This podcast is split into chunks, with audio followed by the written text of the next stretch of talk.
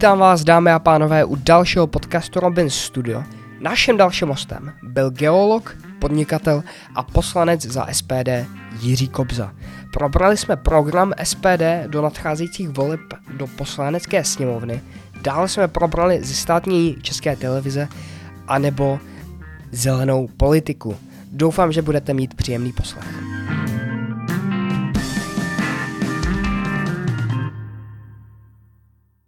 Dobrý den, dámy a pánové. Naším dalším hostem je geolog, podnikatel a poslanec za SPD Jiří Kobza. Vítám vás, dobrý den. Dobrý den, děkuji za pozvání. Jak se máte?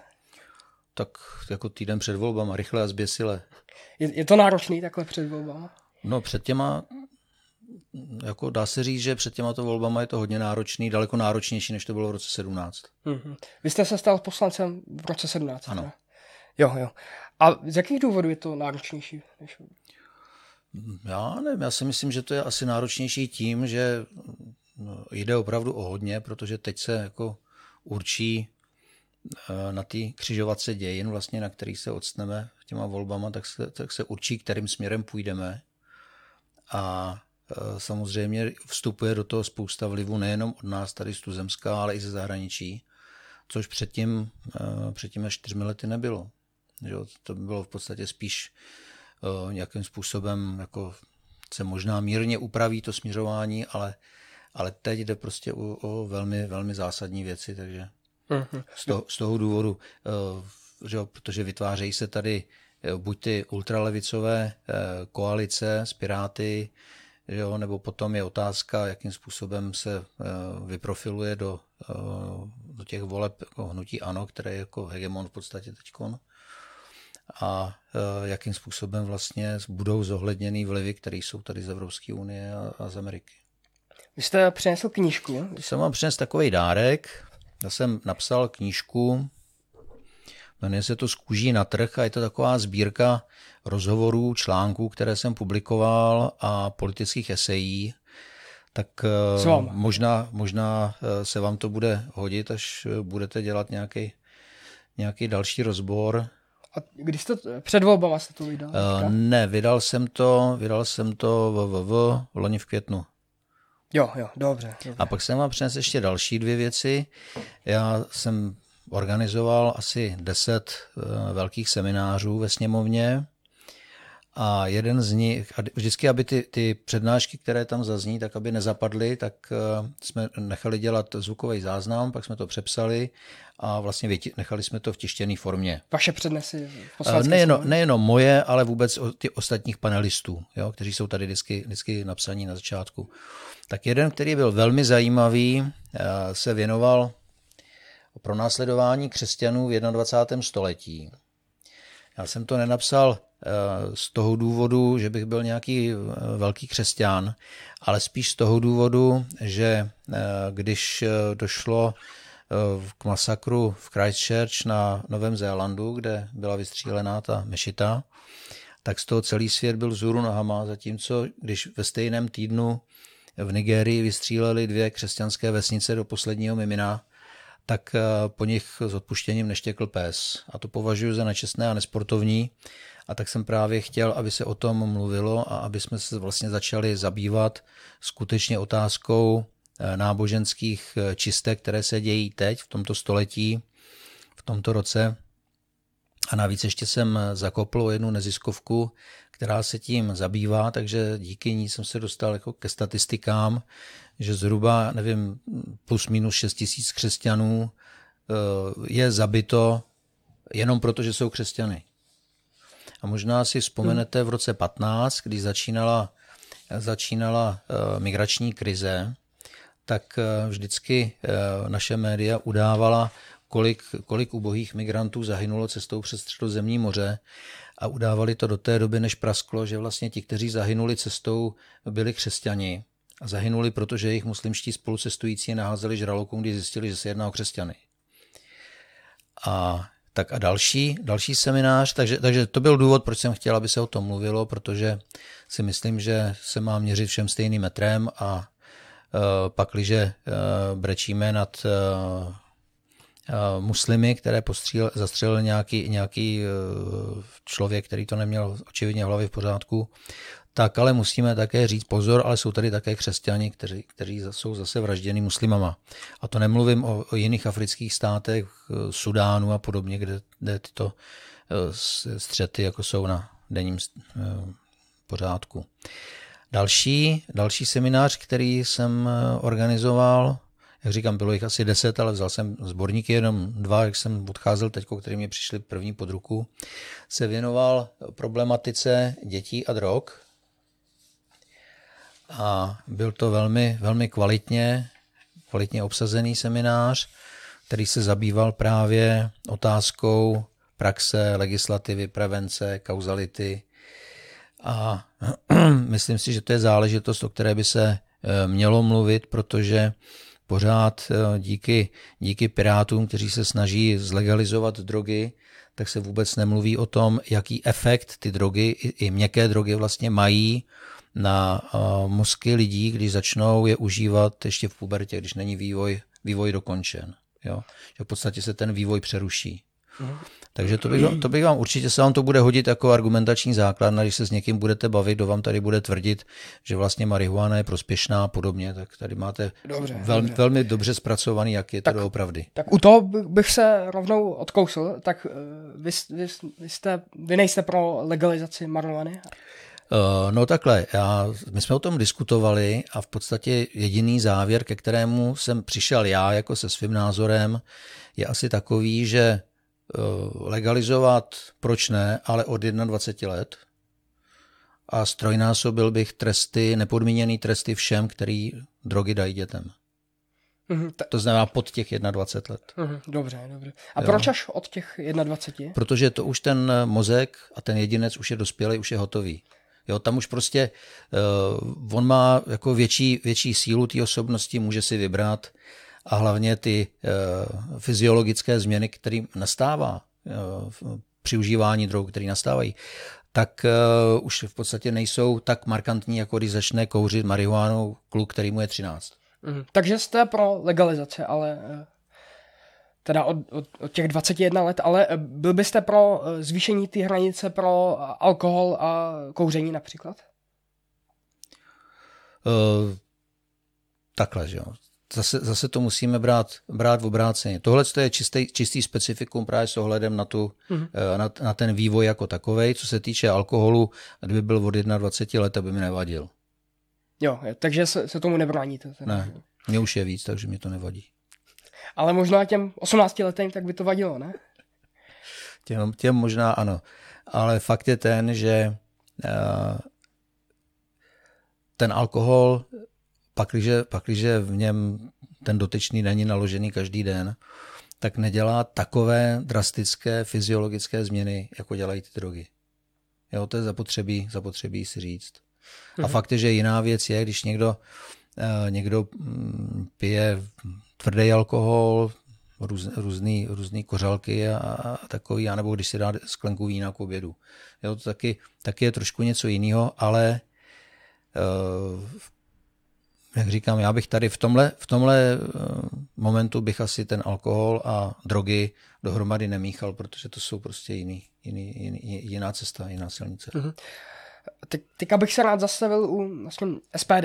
No. To eh, říká se často, že jste extrémní pravice. Ale taky, že jsme levicoví populisté, takže oni tak, v tom mají docela binec, jak nás označují. Co, co to je SPD? Jste pravice nebo levice? My se považujeme za středopravou stranu která má silný sociální program, ale uh, ono, když to vemete jako extrémní uh, pravici, co znamená extrémní pravici, že od nás doprava nikdo už není. Jo? A já jsem mluvil s jedním uh, starým komunistickým funkcionářem a on se mě ptal, uh, kdo vlastně v parlamentu je pravicová strana a kdo je levicová. Že, že už v tom ztrácí přehled, protože ty ty prohlášení jsou natolik levicový všech, že, že prostě už jako netuší. Tak jsem mu řekl, že podle mého uh, ty nejvíc napravo strany, které jsou v parlamentu, je SPD a KSČM, protože ty ostatní už jsou od nás tak nalevo, že vlastně vedle nás už vpravo nikdo není. KSČM je stranu pravicovou? Ne, já neříkám, že je pravicovou stranu, já říkám, že ty ostatní jsou od nich ještě nalevo. A to, to berete na základě čeho? Teďka. No teď si poslechněte ty prohlášení, tam je jich jako, a samozřejmě jako Piráti, jako ultralevice, že jo, maoistická, no tak tam, tam samozřejmě je to uh, o, něčem, o něčem jiným, no ale teďko uh, Stan se spojil s Pirátama, prohlásili se za novou českou levici, já jsem koukal jako blázen, jo, ale současně se s nima spojuje spolek spolu, že jo, ODS, KDU a Topka, takže taky, taky jsou levo. To, to berete na základě toho? No se podívejte v tom parlamentu. Jak už jsou prohlášení, jak spolu půjdou do vlády a podobně, že jo? No, to, tomu rozumím, ale eh, ODS je levicová kvůli tomu, že, že, že pojede do vlády s uh, Pirátama, teda. Tak tomu mám rozumět. Tak která pravicová strana pro boha by šla do vlády s Pirátama?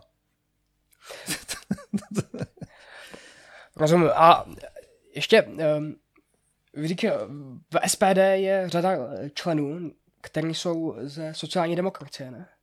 No, já jsem zjistil, že SPD je víc sociálně demokratický než sociální demokracie.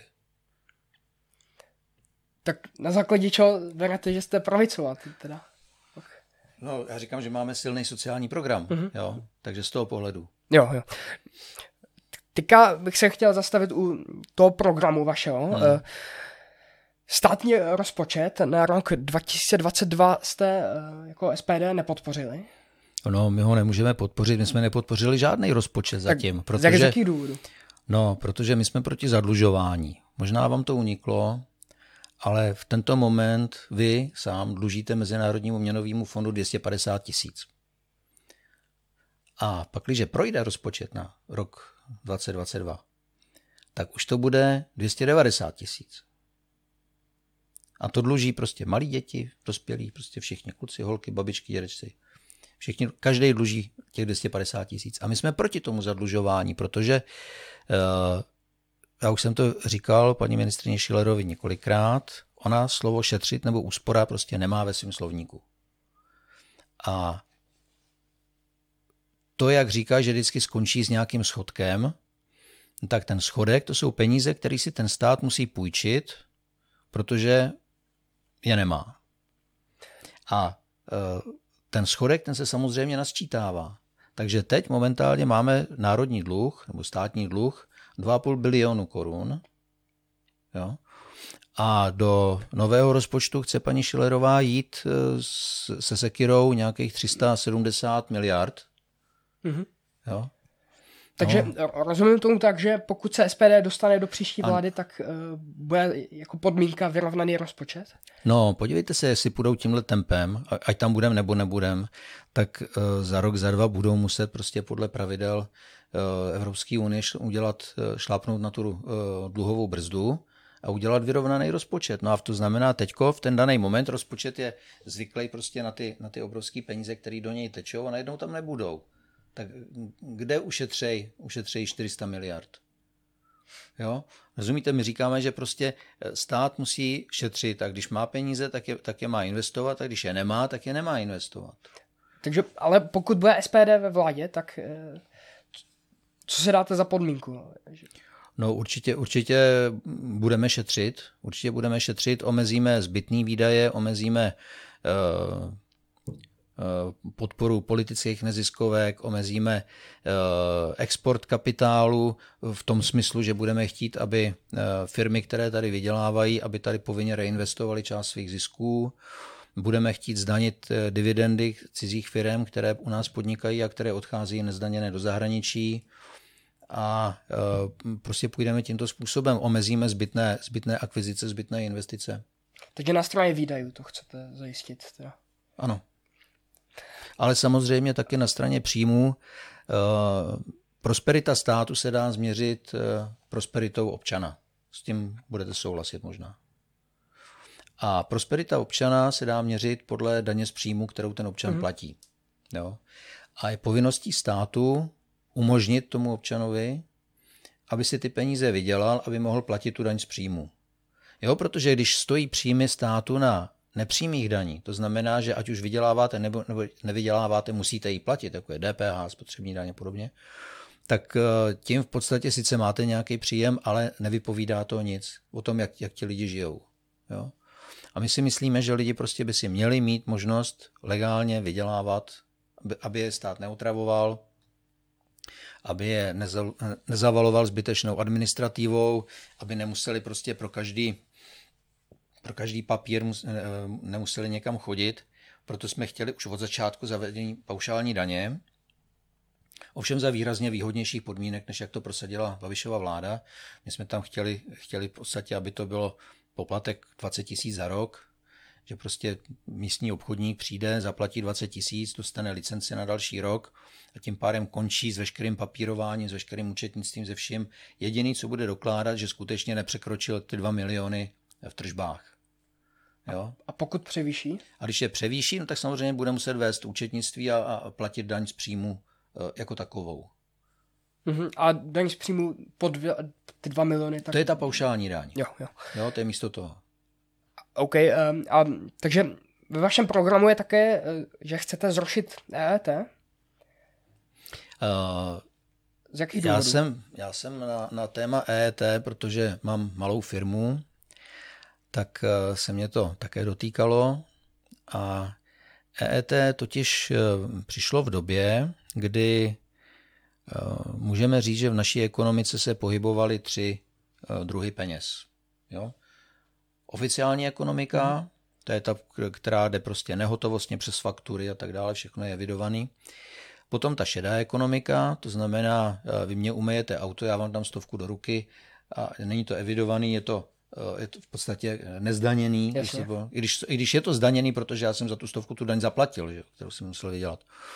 No a pak samozřejmě černá ekonomika, což je vyloženě jako ta, ten, ta druhá strana zákona, to jsou prostě peníze ze zločinu, z, z, z té nezákonné činnosti, z prodeje drog, z prostituce z, jo, a takovýhle. A EET bylo zaměřeno, aby ty peníze z té šedé ekonomiky vlastně nějakým způsobem stáhlo. Jo, protože musíte si uvědomit jednu věc, ty peníze, jak se otáčejí na trhu, protože ta šedá ekonomika zvyšovala kupní sílu obyvatel. To znamená, oni si mohli koupit, tím pádem obchody prodávali, výroba vyráběla, jo, prostě vytvářeli určitou nadhodnotu, kterou kapitál, když se pohybuje na trhu, vytváří. A já jsem varoval před tím, že když eh, nasadí EET tím způsobem, jak ho plánovali a jak udělali tu první vlnu, takže dojde k tomu, že v podstatě tato, ten kapitál z, těch šedej, z té šedé ekonomiky bude, zůstane umrtvený na státních účtech jo, a přestane se, přestane se otáčet a tím pádem přestane vytvářet tu nadhodnotu a ta kupní síla, kterou měl, prostě začne chybět na tom trhu. A říkal jsem, že do dvou let dojde ke zpomalení ekonomiky a bohužel teda došlo. Vy jste před mluvil o um, odcházení dividend do zahraničí. Ano. Tak mohl byste říct, jak, jak to no, chcete zastavit? Za minulé vlády uh, bývalý ministr financí, jistý Andrej Babiš, uh, prosadil osvobození těchto dividend od, od daně z příjmu. S tím, že se daní tam, kde má ta, ta dotyčná firma sídlo. My si myslíme, že daně se mají platit tam, kde ty zisky jsou vytvářené. To znamená, pakliže tady firma vytváří zisk, platí z toho dividendy, tak ty dividendy mají být zdaněné tady u nás. A jak to chcete udělat? Jak chcete donutit? Změnit zákon. Hmm. Změnit ten zákon, který byl změněný, ve kterém původně to takhle bylo. A když tyhle ty velké firmy budou platit tak eh, větší daně, tak eh, není šance, že některé z nich tak odejdou z České republiky? Uh, podívejte se, pak, když tady stejně neplatí daně, tak jestli tady budou nebo nebudou, tak on to zase takový velký rozdíl pro ten státní rozpočet nebude. Mm, ale jo. poskytují nějakou službu pro občany Jako, proč? Mají tady montovny, navážejí si do ně cizích e, dělníky, který tady pracují prostě za nízký mzdy, díky tomu zůstávají mzdy našich lidí taky, taky nízký. Takže jako, jako já pořád nevidím, kterou, jakou škodu bychom tam utrpěli. Jo, dobře, dobře. Teďka bych se zastavil české televize. Myslím, že. Okamura eh, tak řekl, že eh, by rád zestátnil českou televizi a český rozhlas. No, česk, tak česká televize jaký k tomu? Dávno, dávno není ani objektivní, eh, ani pravdomluvná, ani veřejnoprávní. Dokonce ředitel Dvořák přiznal, že jejich vysílání se řídí podle instrukcí, které dostávají z Evropské unie. Jako příklad můžu uvést jenom to, že, že už dva měsíce nevíme, co se děje na Slovensku. Kromě toho, že umřel teda herec Satinský.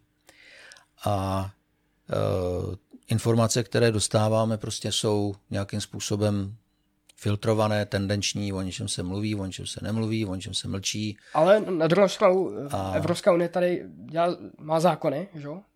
které musí dodržovat česká televize, ne? Takže stejně jako zákony, eh, které jdou z poslanecké sněmovny, ne?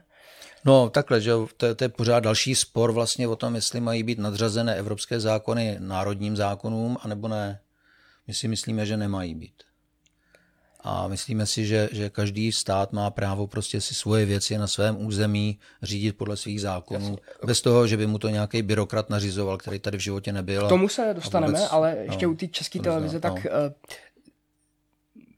nemyslíte si, že když bude zestátněná, tak pak bude jednodušší s ní manipulovat eh, ze, ze strany Tak je s, ní manipulo- je, je s ní manipulováno už teď, že jo? Takže zase na druhou stranu otázka je, kdo s ní bude manipulovat a jak, protože může zůstat, může zůstat skutečně nezávislá, ale mohla by zůstat nezávislá právě i na, na té Evropské unii a, a na těch, uh, abych to řekl, propagandistických te, uh, směrnicích, které dostává. Pardon, kdyby česká televize pardon, byla zestátněná, no.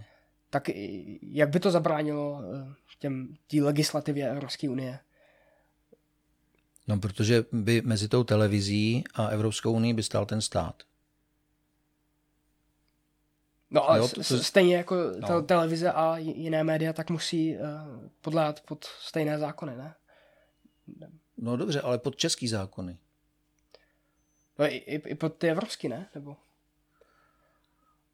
Mm, já si myslím, že v tomto případě, co se týče, co se týče těch eh, veřejných, eh, veřejných médií, že ale teď si nejsem jistý, ale myslím si, že tam jako není je, mm, nějaká smlouva o tom, že tam tomu velí, velí Evropská unie. Konec konců, jestli chce Evropská unie tady mít svoji televizi, tak ať si ji otevře. A... Ale za svý. Jo, do, dobře, dobře. Ale přece jenom eh, nebylo by lepší, kdyby ty poplatky byly dobrovolné a nebylo to zestátněný, ale byl by dobrovolný. No, mně by se líbilo úplně nejvíc, kdyby prostě česká televize, jako stejně satelitní kanály a podobně, byla prostě placená. To znamená, nebyly by tam poplatky, ale byly by to placený, že kdo by ji chtěl odebírat, ten by ji odebíral. A ten by si to taky platil. Takže jako když máte co vnímáte jako ideální model, kdyby, kdyby nebyla jo. zestátněna, ale jo. byly by poplatky dobrovolný. No. Jo, jo. Tak stejný s českým rozhlasem asi. No. Jo, do, dobře, rozumím vám. Ale teď mluvím za sebe samozřejmě. Jak to, jo, jo, to jasně, víme. jasně.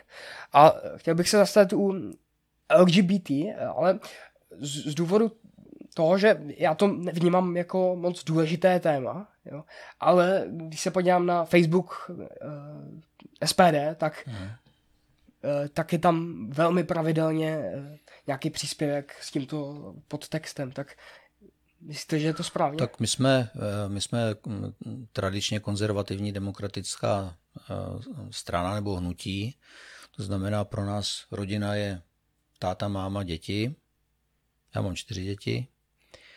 A, a myslíme si, že to je vyzkoušený model a že, že jako zkoušet tady nějaké další, další záležitosti podle toho, kolik, kolik si kdo vymyslí, jakých pohlaví a podobně, tak že to je záležitost spíš jako jeho soukromá, než aby ji vnucoval těm ostatním. Takže představa, že, že si vrazím s odpuštěním mezi půlky paví péra, půjdu se projít po Václaváku v rámci gay parády, tak to se přiznám, že je mě odporný. A zrovna tak, jako eh, abych eh, vodil svoje děti, aby se šli podívat na to, jak se na alegorickém voze bičují dva nahý chlapy a před vozem kráčí americký velvyslanec eh, s primátorkou, tak to si myslím taky, že je moc silný kafe. A chtěl byste zakázat třeba propagaci těch věcí na veřejnosti? Já si myslím, tak zaprvé vůbec nechápu, proč by měly být propagovaný. A chtěl jako, jako to, to, mě, to mě vysvětlete, proč by měly být propagovaný. No tak jestli nějaká osoba tak chce propagovat nějaký směr nebo cokoliv, tak, tak asi by to, na to mělo já to, právo, ne? Já sexuální orientaci považuji za soukromou věc a fakt je, že jsou tendence to dostávat na veřejnost.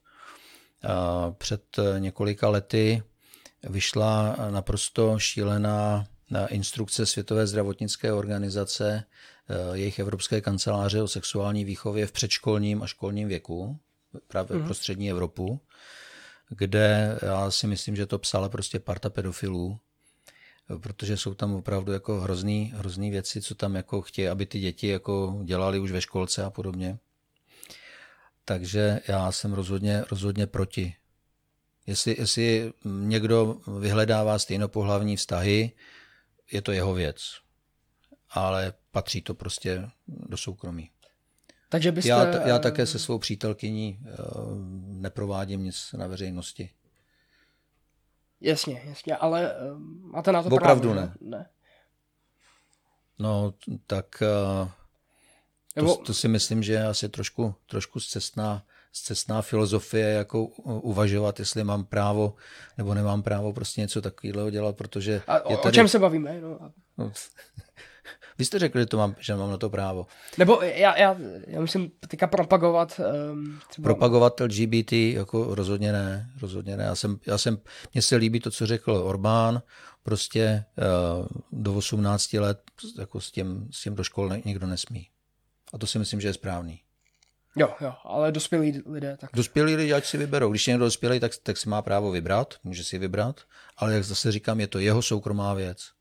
A nedělat z toho privilegium že je někdo eh, homosexuál. Jo, jo, rozumím, rozumím. Tak, eh, teďka bych se chtěl zastavit u eh, Evropské unie. SPD je pro, pro to, abyste, aby Česká republika vystoupila z Evropské unie, ale dali byste si, nebo máte to jako podmínku vstupu SPD do vlády? Hmm. Ne, tam je podmínkou vstupu je, je uspořádání uh, referenda. referenda. Jo. Eh, teda udělání zákona o referendu takovým to, to, způsobem, to aby, to, aby to referendum bylo použitelné i pro naše členství v Evropské unii například, nebo v NATO. Jo, aby to nebylo, že si můžeme dělat referendum jenom o tom, jestli chceme, chceme záhonek před barákem vosít jetelem anebo růžema. Takže jak, jak konkrétně je ten, ten požadavek? Že... Ten požadavek je, aby tady byl funkční a, a proveditelný zákon o referendu, které bude závazné. A, uh, nikoli v poradní. Jasně, takže, takže to nemusí být vázaný na uh, konkrétní téma, ale... Ne, to má být obec, obecný zákon o obecním referendu jako takovým, jo, který bude závazný, ale nebude ta, nebudou z toho vyjmutý nějaké věci, o kterých se nesmí hlasovat. Jo, uh, dobře. Obráceně. Obra, je to obráceně, než jste se ptal. Jo? Jasně, jasně. A um, teďka, uh, myslíte si, že by mělo Kolik, kolik těch podpisů by mělo být, aby bylo vyhlášeno celostátní Tak referendum? můj soukromý názor je, že jestli potřebujete na kandidaturu na prezidenta 50 tisíc podpisů, takže těch 50 tisíc je docela jako slušná, slušný počet. Takže 50 tisíc no. celostátní referendum. No. A um, nyní to funguje tak, že, uh, že je to pak na uh, poslaneckých sněmovně, jestli dodrží, ne, a vládě, jestli dodrží výsledek referenda. Že, že, že to není potřeba dodržet. No ten zákon ale... o tom referendu pořád ještě, pořád ještě není, není schválený, protože tam, je, tam jsou velký uh, rozpory právě v tom počtu, jestli tam má být půl milionu hlasů, nebo, nebo 100 tisíc hlasů, nebo kolik jich tam má být. A zase boje o to taky, jestli se může hlasovat úplně o všem, anebo jenom o, o tom, co nám dovolej. Jo. A což my si myslíme, že jako občan tady má být ten, kdo je šéf Jo, a že, že naopak zase ti, ti poslanci a lidi ve vládě a takový ty by měli dělat to, co jim dovolí občan právě tím, tím, že je zvolí na základě nějakého programu. Takže si myslíte, že ehm, kdyby bylo referendum, tak, eh, tak by to nemělo být na té poslanci, že by poslanecká sněmovna neměla mít možnost eh, říct ne výsledku toho referenda. Ano, my chceme, aby to referendum bylo závazný. Jo, jo, eh, rozumím. A jaká ta hranice ehm, těch petic, kolik, kolik podpisů ehm, by mělo být. Eh, no, podívejte se. Jste řekl na vstup, 50 tisíc, jo? No, ale podívejte se, na vstup, vstup, na vstup do EU kde muselo být referendum, tak tam nebylo předepsaný vůbec žádný kvórum. Jo? Takže tam, kdyby hlasovali tři lidi, tak to prošlo. Jasně. Jo? A my si myslíme, že prostě, když tady bylo referendum na vstup, takže musí být referendum i na výstup. Jo? Že to je férový. Když si lidi řekli, že tam chtějí, tak taky mají právo říct, že tam nechtějí. Jo, jo, rozumím vám. A z jakých důvodů chcete vystoupit z Evropské unie? No, přijďte se zítra podívat na seminář. O 10 hodin do poslanecké sněmovny a, a uvidí, uslyšíte to. Protože to je, to je na doktorskou práci, protože těch důvodů samozřejmě je spousta. Uh, migrace, migrační pakt, nová migrační politika Evropské unie, kdy se snaží vlastně legalizovat nelegální migraci, snaží se zase prostě přesídlovat, přerozdělovat, jo, aby, aby prostě uh, na, tu nákazu vlastně migrace z západní Evropy přesunula i do té střední a východní. Jo. Zelená sebevražda. E, jako to, co tam e, zaznívá, e, jsou prostě tak neskutečný, nevědecký, aktivistický teze, který nemají vůbec žádný podklad historický, protože se ohánějí klimatickými změnami, ale klimatické změny provází planetu od té doby, co vznikla. Mimochodem největší klimatická změna nastala před pěti miliardama let, když planeta vychladla. Mm-hmm. No.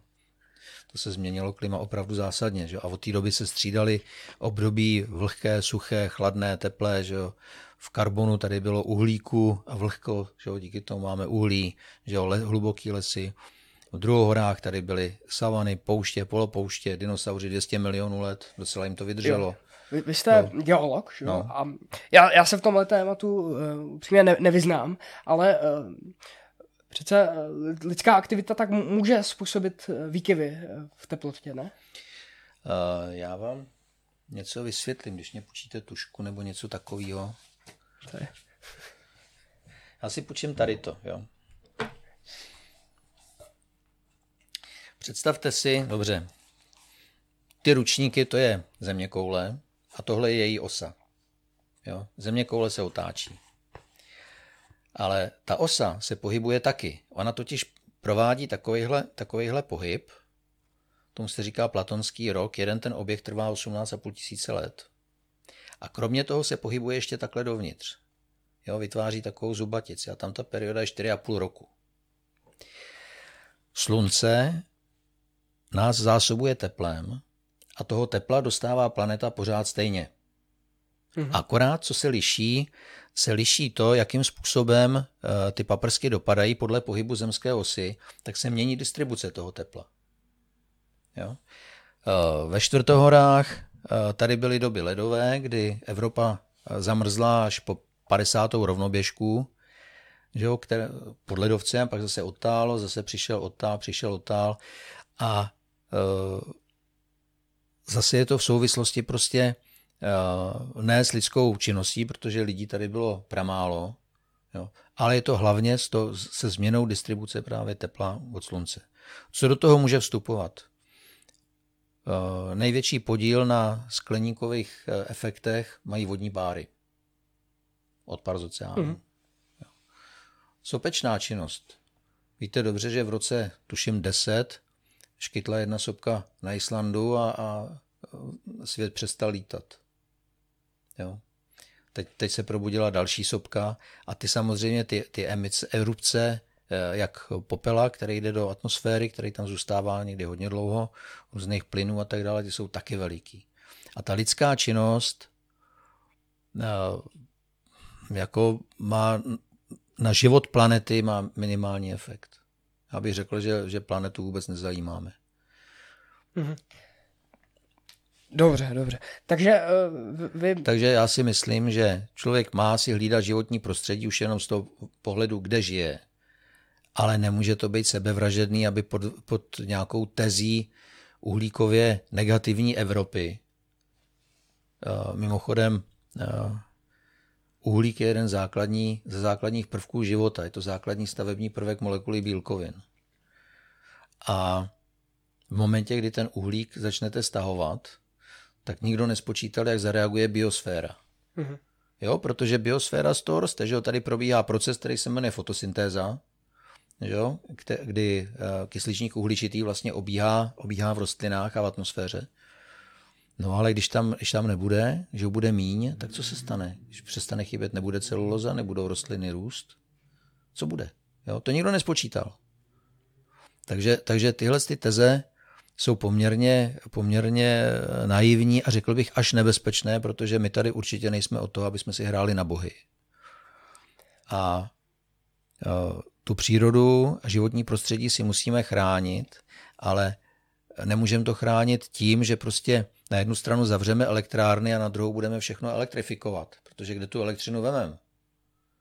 Jo, protože naše přenosová soustava a transformační soustava ani není dělaná na to, aby přebírala v obrovský rázy eh, z, větrníků anebo eh, ze solárních eh, elektráren.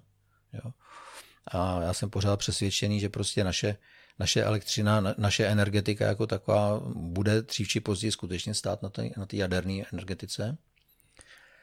Ale musíme prostě jako uvažovat, uvažovat rozumně, protože když vypnete zdroje, vypnete uhelný a jaderný elektrárny v Evropě, že jo, tak najednou a, a poroste vám spotřeba, protože jestli tady má jezdit podle nějakých prognóz za 10 let 5 milionů elektromobilů, který se budou potřebovat někde nabíjet a všechno ostatní bude na elektřinu, no tak výsledek bude ten, že stoupne cena té elektřiny natolik, že prostě že málo z těch lidí, kteří si koupí teď ten elektromobil, takže budou mít na to, aby si ho nabili.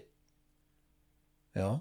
Tady je zapotřebí. A pak je další věc ještě, o které taky nikdo nemluví, a to je zásadní otázka, když se přejde na elektromobily, jakým způsobem stát bude kompenzovat výpadek spotřební daně, kterou teď vybírá z benzínu a z nafty. Jo, jo. Jo? Takže tam je spousta, spousta věcí, které nejsou eh, ani eh, zohledněný vlastně v celé té filozofii a nejsou ani eh, nějakým způsobem proveditelný, protože to může mít opravdu drtivý, drtivý dopady vlastně na náš život tady a musíme s tím posunovat velmi opatrně. Jo. A další věc je zadlužování. Já jsem vydal teď článek, vlastně takový překladový slovníček, já tomu říkám Eurospeak, protože v Evropské unii vyvinuli takovou hantýrku krásných e, floskulí, e, které mají ale úplně jiný význam, než mají ty slova. Jo. A tak teďko přišli třeba s tím, že se bude dělat fond obnovy. 750 miliard eur. A že peníze na to získá Evropská unie tím, že vydá evropské dluhopisy. Jenomže Evropská unie není entita bankovní, nemůže vydávat dluhopisy, takže vydá sice dluhopisy, ale ručit za ně budou členské státy. Jo, to znamená, že de facto si to půjčejí ty peníze členské státy a z těch peněz, který si takto půjčí členské státy, tak Evropská unie nám něco věnuje a něco si můžeme ještě z těch půjčených peněz půjčit znova. Jo, to je jako když si, hmm. když si půjčíte od souseda, od souseda stovku a pak tady to rozdělíte, prostě vemete si 50 korun a 50 korun si půjčíte ještě sám od sebe na další úrok. Jo. Ještě bych se chtěl vrátit k těm autům. Kdy, když si koupíme auto, tak to auto uh, může způsobovat smog a jiné věci, které už... Uh, no musí. Tak dá, dávají no, něco... Podle toho smog, jak, jaký, že jo? Může ale, um, hlukový, něco světelný. do ovzduší, že jo? No. Takže a to, to už je něco, co může uh, uh, ohrožovat lidi. No, pořád, nebo... pořád je tady možnost těch vodí, vodíkových palivových článků, že jo? Které, které produkují vodu což si myslím, že jako by byla rovna, dobrá cesta. Ale pak samozřejmě máte smogy světelné, hlukové. Jo. A jak, jak tyhle ty uh, externality řešit teda? No, uh, jak, jak říkám, teď v tento moment prostě motory jsou katalyzované, diesely mají mikrofiltry, je to celkem, eh, celkem dobře udělané. Vím, že i když eh, stojím na Strakonické v zácpě každé ráno, tak se tam nedusím. Uh-huh. To znamená, že ta míra toho smogu je nějakým způsobem snesitelná. A pak, když by se přišlo na ty vodíkové články, tak by tam nebyl vůbec žádný. Bez toho, že by to zrujnovalo prostě naši energetiku a, a naši dopravu. Takže to si myslím jako do budoucna, že by byla dobrá, dobrá cesta. Samozřejmě nemůžeme vyloučit vliv naftových společností, protože v momentě, kdy se přejde na elektriku, tak oni se v té naftě můžou tak koupat akorát. A ty mají veliký vliv. Veliký vliv na politiky, veliký vliv prostě na další průmysly, plus tam existuje pořád ještě taková ta tichá dohoda, o které já jsem přesvědčený, když jsem ji nikdy neviděl samozřejmě, a to je dohoda s výrobci aut. Protože všimněte si, že eh, jakékoliv eh, modely ekologických aut, elektromobily, na, mobily, auta na, na různé druhy plynů, od dřevoplynu až po stlačený zemní plyn, metan a tak dále, tak jak jsou strašně drahý. Že pro ty lidi pořád ještě je výhodnější si koupit to auto s tím spalovacím motorem. Dobře. Chci se zastavit u úplně jiného tématu teďka. A, a, a to je... Um... Já vás asi nepotěším, ale to, ale já to takhle vidím. No. A to, to je um, migrace ale spojená s islámem. Hmm. Tak vy jste, vy jste pracoval uh, v Jemenu, Egyptu, Jordánsku a další, uh, dalších státech no. Blízkého východu. Jsem tam strávil 14 let celkem. No. Hmm. Co, co jste tam dělal? Jako, jako technik, jako manažer, jako geolog, jako diplomat, jako podnikatel. Různý věci.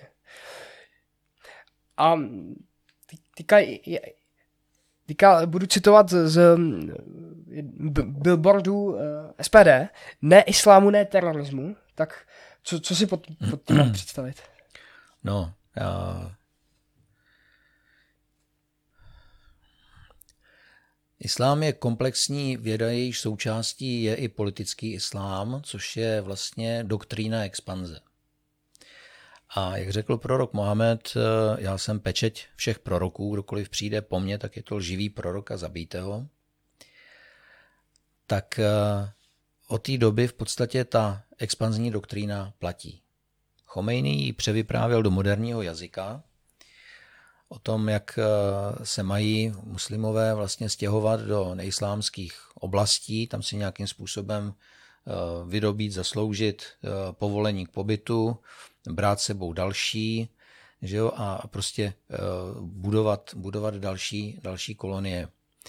Když se podíváte na to, co se děje v západní Evropě, ve Francii, v Německu, Dánsku, Belgii, Holandsku, tak eh, zjistíte, že tam ta islamizace už jako dosáhla poměrně značného stupně vývoje, už eh, ovlivňují politiku velmi výrazně, šest neděl, tuším, do francouzských prezidentských voleb, do těch posledních, tak vrchní francouzský muftý vyzval muslimy, aby volili eh, Macrona, což bylo nějakých 6 milionů hlasů. Zrovna tak eh, němečtí Turci, kteří za svého, navzdory tomu, že je to třetí generace Turků, kteří žijou v Německu, tak za svého prezidenta považují Erdogana. Tak ty volí podle toho, jak jim Erdogan řekne. A my prostě si myslíme, že si tady máme vládnout sami podle našich tradic. Takže my tady, my nemáme problém s muslimama, pakliže přijdou jako host, pobude jako host a jako host odejde.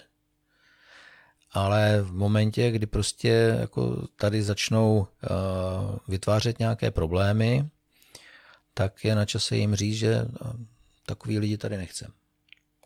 Dobře, a kdy, kdyby třeba člověk z Jordánska chtěl přijet do České republiky a e, pracovat například. Když, tak když, přijede, když přijede legálně, bude mít povolení, bude mít výzum, bude mít pracovní povolení, že jo, tak jako proč ne? Bude platit daně. Jo, jo. Ale, vy, vy. Ale v momentě, kdy tady začne stavět mešitu a začne vytvářet nějaký, nějaký takovýhle centra, tak tam, tam už problém budeme mít. My nemáme problém s muslimama, ale nechceme tady islám. Mm. A jak, jaký je ten rozdíl mezi islámem a muslimama? Muslimem se člověk narodí. Když se, na, když se narodí v muslimské rodině, v muslimském státu, eh, tak eh, v podstatě s tím nic nenadělá. Protože v islámu herze je hrdelní zločin. Jo? Ale v momentě, kdy prostě se z něj stane islamista, kdy, kdy prostě jako uh, začne chápat to, to, to poslání vlastně šířit šířit islám jako takový, tak to je potom, to je potom problém tady u nás. Mm-hmm.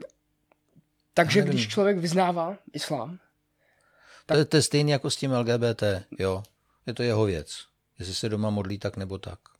Ale v momentě, kdy začne chodit eh, po, po ulici tady v nějakém burnusu, jeho manželka v nikábu, tak to už není výraz eh, náboženského přesvědčení, to je politické poselství. To, to politické poselství zní, já se vám přizpůsobovat nebudu, vy mě musíte vzít takovýho, jaký jsem, to znamená, že já se přizpůsobovat nebudu, vy mě musíte tolerovat.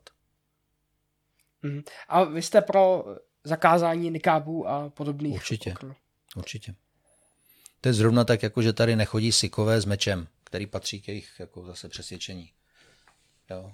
Mm-hmm. Já si myslím, že prostě tady je to naše, tady je naše kultura a tady, tady prostě se musí vycházet z našich zvyků.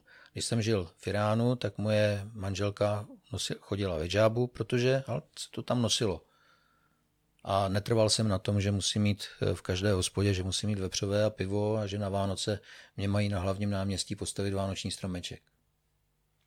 Jo? Ale zrovna tak prostě my tady máme vepřové a pivo, stavíme si vánoční stromeček a nikomu do toho nic není. A ne, nebylo by, ne, nemělo by to být na tom člověku samotným, zda bude nosit nějak, nějakou pokrvku obličeje. Pro, proč byste měli eh, zakazovat ne. někomu, aby nosil Dobře, nějaký náboženský... To je to tež, jako když budete nosit hákový kříž. Jo, to je výraz prostě politického přesvědčení. A když budu nosit... Um... Tak vás zavřou. Ale kdy, kdy, kdy, když budu nosit třeba nějaký, um, já nevím, buddhistický oblek nebo něco podobného, tak eh, je to na stejné úrovni teda? No, u těch buddhistů je to jiný samozřejmě, protože buddhisti nejsou eh, militantní, militantní náboženství a v jejich knihách se nepíše nic o zabíjení nevěřících. Ale eh, když někdo vyznává islám, tak zase... No. Islám je jenom jeden. Ale... Islám je jenom jeden, prosím vás pěkně. Tam... Můžou být umírní eh, to je, značit. To... A to je něco jako částečně těhotná paní, že jo? Umírněný islám. Islám je jenom jeden. Islám je jenom jeden, skládá se z dvou dílů Koránu, zjevení Meky, zjevení Mediny, skládá se z životopisu Mohameda a, a z jeho nařízení, síry a hadisů. A to jsou základní, základní spisy, a když si je přečtete, pochopíte, o co jde. Hmm. Ale stejně jako u Bible, jo, tak ne. křesťani ne, tak ne, ne, ne, doslova ne, ne. nedodržou, co, co v tom je napsané. Tady, tady... Tak stejně můžou být uh, muslimové, kteří do každého slovíčka nedodržou do té doby, do té doby, než mu kopne do dveří žihadista nějaký. Jo? Ale nezapomínejte na jednu věc, že křesťanství prošlo obrozenectvím, uh, prošlo renesancí, a také, že ten starý zákon, kde se píše prostě o tom tažení a vyvražďování různých národů a podobně, byl překonaný novým zákonem. Jo. A Korán, tam je to obráceně. Tam je ta, ta zjevení Meky je to mírný a zjevení e, Mediny, to novější vlastně, ta novější část, tam se právě mluví o džihádu a o zabíjení židů, o zabíjení nevěřících. Proto my třeba máme návrh zákona, aby bylo trestné stíhání eh, šíření nejenom eh, hnutí, které hlásají nějakou nenávistnou ideologii, ale i těch ideologií. Jo, právě proto, protože když byl zátah na Černém mostě kvůli eh, knížce, kterou tam vydali základy Tauhídu, kde se mluví právě o zabíjení křesťanů a nevěřících, tak eh, soud toho vydavatele neodsoudil, protože prohlásil, že podle zákona se může odsoudit jenom hnutí a islám není hnutí. Islám je ideologie. Takže, takže z toho důvodu my máme tu novelu, aby právě ten trestní zákonník byl upraven, aby toto zohledňoval. Jo, jo, rozumím vám. Rád bych se posunul k dalším tématům. Eh, teďka bych se rád zastavil u eh, ty potenciální vlády SPD, tak SPD odmítá teda být ve vládě s nebo odmítáte vládnout s někým? Náš předseda to řekl jasně, že si neumí představit, že by byl ve vládě s premiérem, který je trestně stíhaný. Já se musím přiznat, že mám takový pocit, že premiér Babiš je pouze vyšetřovaný, nikoli trestně stíhaný. Protože kdyby byl trestně stíhaný, tak už by sněmovna byla požádána o jeho vydání. Nevím, ale protože je to otevřený, otevřený případ, tak já samozřejmě nemám informace tady k tomu, v jakém, v jakém je to stádiu. Mhm. A takže um, teďka mi nemůžete odmítnout nebo říct, že SPD nepůjde do vlády s hnutím ANO. Jak říkám, já teďko nevím, protože řeč byla o trestně stíhaném premiérovi, což jako je celkem, celkem jasné, s tím se dá těžko polemizovat. Akorát, že říkám, že nevím teď v tento moment, v jakém je to stádu, jestli už je zahájeno trestní stíhání nebo není. Dobře, a pokud by se to ukázalo, tak s, s jakoukoliv stranou, kde je trestně stíhaný nějaký uh, lídr, tak s takovou stranou odmítat uh, vládnout? No to já si myslím, že je naprosto legitimní, protože nemůžete vládnout s někým, uh, o kom nevíte, že ho, že ho příští den nezavřou. A... Čistě praktického hlediska, jo.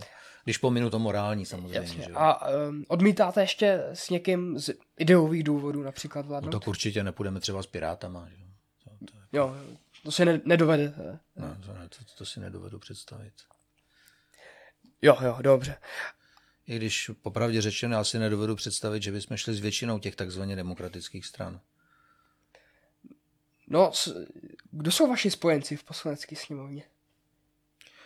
No, když to vemu, když to vemu podle eh, programu, jako programového překryvu, v těch hlavních bodech, tak eh, celkem si rozumíme s ANO, eh, něco, něco se překrýváme s komunistama, v určitých bodech, ale to už záleží zase na lidech, tam je to takový variabilní. V něčem si rozumím, rozumím s lidma z ODSky, ale tím to tak asi končí. Mm-hmm. A, a co sociální demokracie? Jaroslav Foldina tak například je... Tak Jaroslav Foldina je u nás, že ho toho vyhodili právě proto, že měl názory, které uh, jim nekonvenovaly. Ale já si myslím, že Jaroslav Foldina, Foldina je člověk, který je velmi otevřený, velmi přímočarý a věci, které říká, tak prostě jsou pravdivé a mají svou podstatnění. Jasně, ale má, máte uh ve SPD ten eh, jako nádech té sociální demokracie. Ne, máme silný sociální program, protože jde nám o lidi, protože to, co se děje s penzistama, to, co se děje uh, i s, nevím, s částí státní zprávy, prostě tak považuji za hanebné. Uh, moje bývalá manželka, která vychovala dvě děti, tak dostala, plat 7, dostala důchod 7,5 tisíce, což je ostudný, protože to by paní ministrině Šilerový nestačilo ani na kadeřníka a ona, ona z toho má vyžít. Jo? Takže to je, to je poměrně jako uh, takový, uh, takový memento moje, že, že prostě na, na ně se nesmí zapomenout, nesmí se zapomínat prostě na rozvoj mládeže, na děti a takových. Tam, tam je, toho, je toho hodně a uh, já doufám, že dostaneme tolik hlasů, aby jsme to měli, mohli prosazovat. A kolik hlasů myslíte, že dostanete? No tak to teď drží v hmm. rukou voliči samozřejmě. Že jo? Jako- a, a prognózy, prognózy, které jsou, tak ty se, ty se samozřejmě odráží od toho, kdo ten průzkum zadal a kdo ho financoval. Že jo? Tak podle toho někde nám přidají, někde nám uberou. Jasně. já, já spíš eh, vycházím z toho, kolik lidí se ke mně hlásí na ulici a zdraví mě a, a říká, že mě fandě nebo že mě nikdy nebudou volit a takový, protože hmm. těch druhých není moc. Hmm. Tak jo. Jestli máte ještě nějaký body? Jo, ještě, ještě, ještě má, nějaký mám. Tak jak často eh, vás, když chodíte na ulici například, tak poznávají vás lidi? No tak v poslední době moc ne, že jo, když se nosili ty, ty roušky a takový, že jo. Ale jako... Když jdete po ulici, tak občas někoho poznáte? Někdo pozná mě, mě teda, no takhle, že jo, když jdu do práce, tak někde okolo toho malostranského náměstí, tak tam mě, tam mě eh, poznávají, protože já jinak bydlím na samotě, jo, takže tam moc lidí nechodí. A ti, kteří tam chodí, ty mě znají samozřejmě. Že? Mm-hmm. Jo, dobře. To je jenom tak na okraj. No. Mm-hmm. Ale um, ještě u, um, myslím, že Andrej Babiš to často říká a, a myslím, že i, i ve své nejnovější knize to taky řekl. Tu jsem nečet. Že, že um, že by rád v České republice viděl většinový volební systém, jako například je ve, ve Velké Británii. Tak... To, je, to je zajímavá myšlenka. Já se musím přiznat, že mě osobně by se líbilo prostě ten princip, že vítěz bere vše, ale bere taky veškerou zodpovědnost. Že se nemůže vymluvit na koaličního partnera. A vítěz bere vše, to, to, to znamená... Co? To znamená, kdo vyhraje volby, tak postaví celou vládu, postaví prostě veškerý ten veškerý program uh, s tím, že se s nikým nedělí. Má všechny ministry. Má všechny ministry, všechny ředitele, všechny prostě správní rady a něco všechno. Ale má taky všech, veškerou zodpovědnost za to, co se děje. Ale například, když je to často velmi těsný, ty, ty volby, například i, i v Británii, o několik jednotek procent. Tak, no, ty poslední to, volby, ty poslední no, volby nebyly těsný. Ale, ne, nebyl, ale, ale kdyby no. například, tak um, to může nereprezentovat to, co chtějí um, občané, ne? Hele, vždycky demokracie je, že vládne většina. Tak to prostě je, to je základ demokracie. Vládne většina, která se stará nějakým způsobem o ty menšiny. Jo. Ale prostě vládne většina, protože tak to je, to je princip demokracie. Jestli chcete, aby to bylo nějak jinak, tak musíte si vybrat nějaký jiný systém, než je demokracie. Ale... Co třeba, třeba osvícenou monarchii. Že? Tam monarchu nikdo nespochybňuje, to znamená, nikdo někomu nevadí, protože tam je a je tam prostě na pořád, pardon. Jo?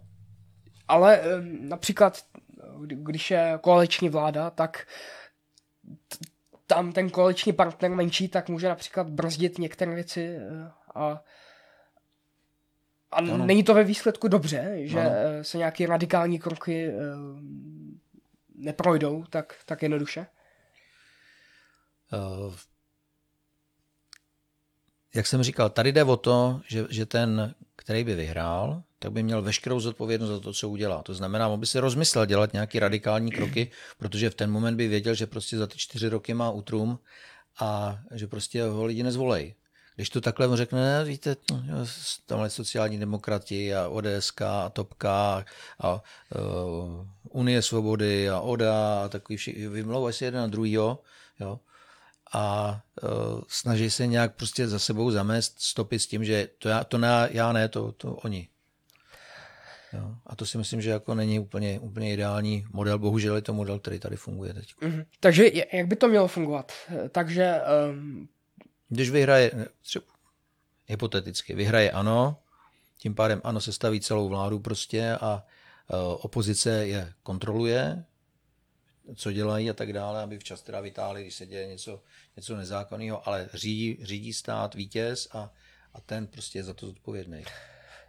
Ještě u toho volebního systému, nebo tak uh, byli byste, jste, nebo vy jste pro pří, přímou demokracii, jo? Což znamená, že, že by například ve Švýcarsku tak mají ně, no. několik referent za rok. Takže eh, by to zvýšilo obnos nebo množství těch uh, voleb.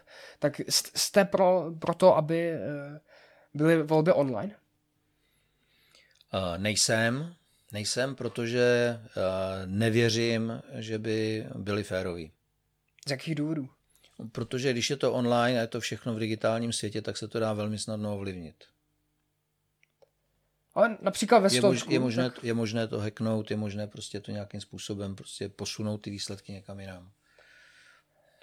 Ale například i, i takhle v té papírové formě, tak to jde taky do, do určitý míry. Ano, souhlasím s váma, když se jedná o ty korespondenční volby, že jo, které jsou velmi diskutované právě poslední volby ve Spojených státech. Ale... E, e, proto, proto my nejsme ani pro korespondenční mm-hmm. volby. My říkáme, když se někdo volit, tak ať laskavě se zvedne a dojde do té volební e, místnosti, anebo si zavolá, že nemůže chodit a oni za ním přijdou s tou urnou.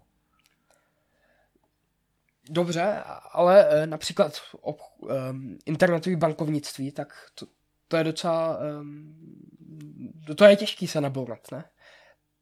No já nevím, já čtu každou chvíli, jak, jak mám teda banku svoji, tak mě pořád posílají různý varovný dopisy, že prostě jsou pod útokem a, a že, že kdyby, se, kdyby někdo něco prostě zkoušel se na mě obrátit kvůli tomu, tak ať, ať se s tím nebavím a podobně. A mám jich tam asi 15 těch dopisů, takže, takže ono zase, nevím, jak to je těžký, já nejsem, nejsem eh, IT specialista, ale řekl bych, že je to určitě častý. Mm-hmm. Dobře, já, já vám moc děkuji, že jste dorazil do tohohle podcastu. Ještě bych se rád zeptal, jak, co vás motivovalo vstoupit do politiky, prostě? To je hezká otázka. Zoufalství. Zoufalství? Jak to? Zoufalství z toho, co se tady děje. A protože jsem předtím jako se pohyboval po světě, pracoval jsem i v, i v té diplomaci a pro mě, tak eh, mně bylo jasné, kterým směrem vlastně se ta společnost ubírá. A protože mám eh, nejenom velký děti, mám také malé děti, tak eh, jsem říkal, pro boha, teď jako až, až budu umírat, tak oni mě přijdou vynadat, že jsem věděl, co se děje, věděl jsem, kam to jde a jsem s tím nedělal. Že, že prostě jsem chápal jako svoji povinnost prostě pokusit se, pokusit se nějakým způsobem to ovlivnit a, a vlastně to dědictví jejich, jo, to, je, to je i vaše vlastně po vašich rodičích, což je tenhle stát a tahle země, tak jim to uchovat. Protože aby tady eh, běhali, běhali piráti s nápisem a tahle země patří všem a uprchlíci vítejte a já nevím co všechno. Tahle země nepatří všem, to patří nám. To je naše země. Dobře, dobře. Takže to byl, to byl důvod. Jo, jo. A, ještě... a, proto, a proto jsem se taky spojil s Tomiem Okamurou. Ještě proč, proč bych měl volit SPD do poslanecké sněmovny? No, protože my jsme jediné hnutí, které vlastně neuhnulo od svého programu. My nelavírujeme, my prostě se snažíme prosazovat. Bylo nás tam 20 ze 200, prosadili jsme, co se dalo t- s tou malou silou, kterou jsme měli, s malou váhou. Ale e, myslím si, že pořád jsme e, vlastně jediní, kteří chtějí samostatný český stát. Chceme, aby ten stát zůstal našim potomkům. Chceme, aby e, jsme si rozhodovali my sami o tom, kdo tady smí bydlet a kdo tady smí pracovat jako z cizinců. Jo? Nechceme se zadlužovat, nechceme, nechceme si zničit průmysl, dopravu a energetiku pod nějakýma uh, zelenýma heslama. Já myslím, že je spousta důvodů, proč volit SPD. Dobře, já vám moc děkuji, že jste dorazil. Já děkuji za pozvání a přeji hodně úspěchu. Mějte se, A volte SPD.